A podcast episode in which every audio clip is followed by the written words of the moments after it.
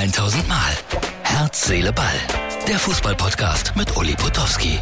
Und hier kommt die neueste Folge. Herz, Seele, Ball, äh, heute die Ausgabe für äh, Freitag. Ja. Das ist er. Der Martin hat gerade hier uns begleitet durch die Sendung. Ein das ist ja, ne? aber Ja, sowas von aber echt, wie? sowas von echt. Ja. Und das ist der Bernd, steht ja auch hier. Bernd, äh, bevor du dran kommst äh, mit deinem fußballerischen Fachwissen, ein kurzer Schwenk hier durch unser kleines Studio. Das sind äh, Jan und Elias, die ihr Gott sei Dank nur von hinten seht. Ja, das kann auch ein Vorteil sein. Aber die beiden sind ganz wichtig hier für unsere kleine Sendung.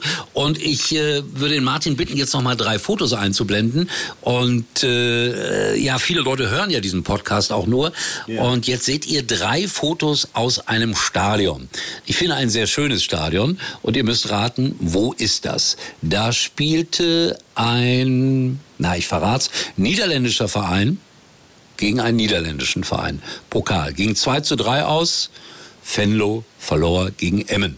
Schöne Bilder aus den Niederlanden. Wollte das nur zeigen, weil ich krieg sowas immer zugeschickt und dann zeige ich das auch gern. Äh, Bernd, wir haben heute hier mit äh, Lutz Becker gesprochen, Ja. den äh, Vertreter eines kleinen Vereins aus Buxtehude. Buxtehude, du bist jetzt eigentlich kein Fußballfan, aber der Mann hat dir sehr imponiert. Warum? Imponiert. Naja, weil er eben ohne großes Geld und ohne äh, Hilfe vom DFB und ohne irgendwelche Sponsoren, also zumindest keine ähm, äh, großen, äh, doch eine Menge bewegt. Ja, 600.000 war, glaube ich, die Summe, wo er ein, ein, ein neues Sportlerheim gebaut hat. Ne? Ähm, enorm. Also ohne große Unterstützung, nur mit Vororthilfe. Mh, Hat mir imponiert. Ja, es wird dann jetzt auch gerade wieder viel diskutiert im Fußball. Ich habe es jetzt schon auch zweimal zum Thema gemacht. Mukoko, sagt ihr das was? Äh, nein. Ganz junger Spieler von Borussia Dortmund, der will 10 Millionen Euro haben dafür, dass er einen Vertrag unterschreibt. Handgeld. Was sagt dazu jemand, der sich in der Wirtschaft ein bisschen auskennt und äh, der vielleicht ein gutes Gefühl hat? Ist das in irgendeiner Form für dich nachvollziehbar? Also nur für die Unterschrift. Also nur für die Unterschrift. Dann hat er noch nicht eine Minute gespielt.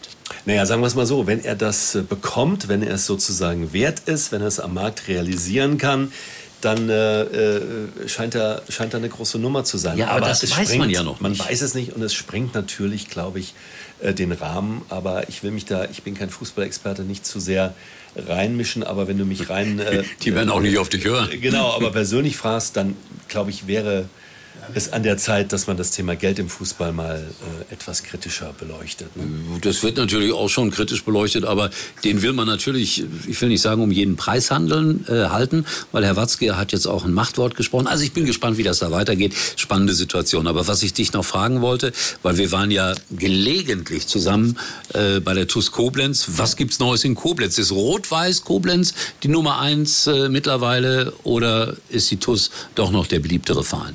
Da fragst du mich Sachen. Also ich weiß nur, dass Arne Tschacker wieder einen neuen Leverkusen. Job hat ne, in Leverkusen. Das freut mich für ihn. Ein ganz netter Kerl, der ehemalige Trainer. Ich finde ihn sehr sympathisch. Und ein großer Spieler gewesen. ein großer Spieler gewesen. Auch in ich weiß, Leverkusen. als wir, äh, in, ne, als Koblenz in der zweiten Bundesliga gespielt hat und wir beide auf der Reporterbank saßen, da hat er gespielt. Ne? Ja, und, und herausragend gespielt. Ja. Also, und wer ist jetzt die Nummer eins in Äh, Koblenz? ich, ich glaube, dass äh, Rot-Weiß äh, schon ein bisschen die, die ja, Nase die, vorn die hat, spielen ein ne? bisschen höher, Die aber ein bisschen von höher. der Tradition her? Nein, von der Tradition ist natürlich die TUS schon, ne? Rudi Gutendorf, äh, Stadion Oberwert natürlich schon äh, eine Traditionself sozusagen, aber Rot-Weiß, Koblenz, Wie, wie hieß das früher? TuS Neuendorf, ne? TUS Neuendorf, ja. Ja, ja, Rudi ja. Gutendorf, ne, wir kennen ihn alle, äh, er hat ja die TUS äh, lange äh, trainiert und äh, ja, Schön, wie er das sagt. Wir kennen ihn alle. Ja, das ist unser Medien- und Fußballexperte Bernd Schmellenkamp gewesen. So, ein kurzes Gespräch hier nach dem Night Call. Wir sind am letzten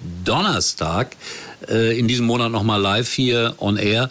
Und äh, so ein bisschen Herz, Seele, Ball haben wir auch immer im Programm. Wir haben, wie gesagt, heute mit einem äh, Fußballpräsidenten aus dem Amateurbereich gesprochen. Vielleicht haben wir in der letzten Ausgabe im Januar dann auch nochmal einen Profi oder Trainer oder Manager auch hier als Gast. So, Bernd, danke dir, komm gut nach Hause. Ja, Fährt danke, die danke. Fähre? Nein, die Fähre fährt nicht. Ich muss jetzt einen riesen Umweg fahren, weil äh, die Rheinfähre, damit zwischen Neuwied und Bonn gibt es keine Brücke. Und, aber gut. Ja, so ist Das das. So ist das. Okay, wir sehen uns wieder bei Herz, Seele, Ball morgen.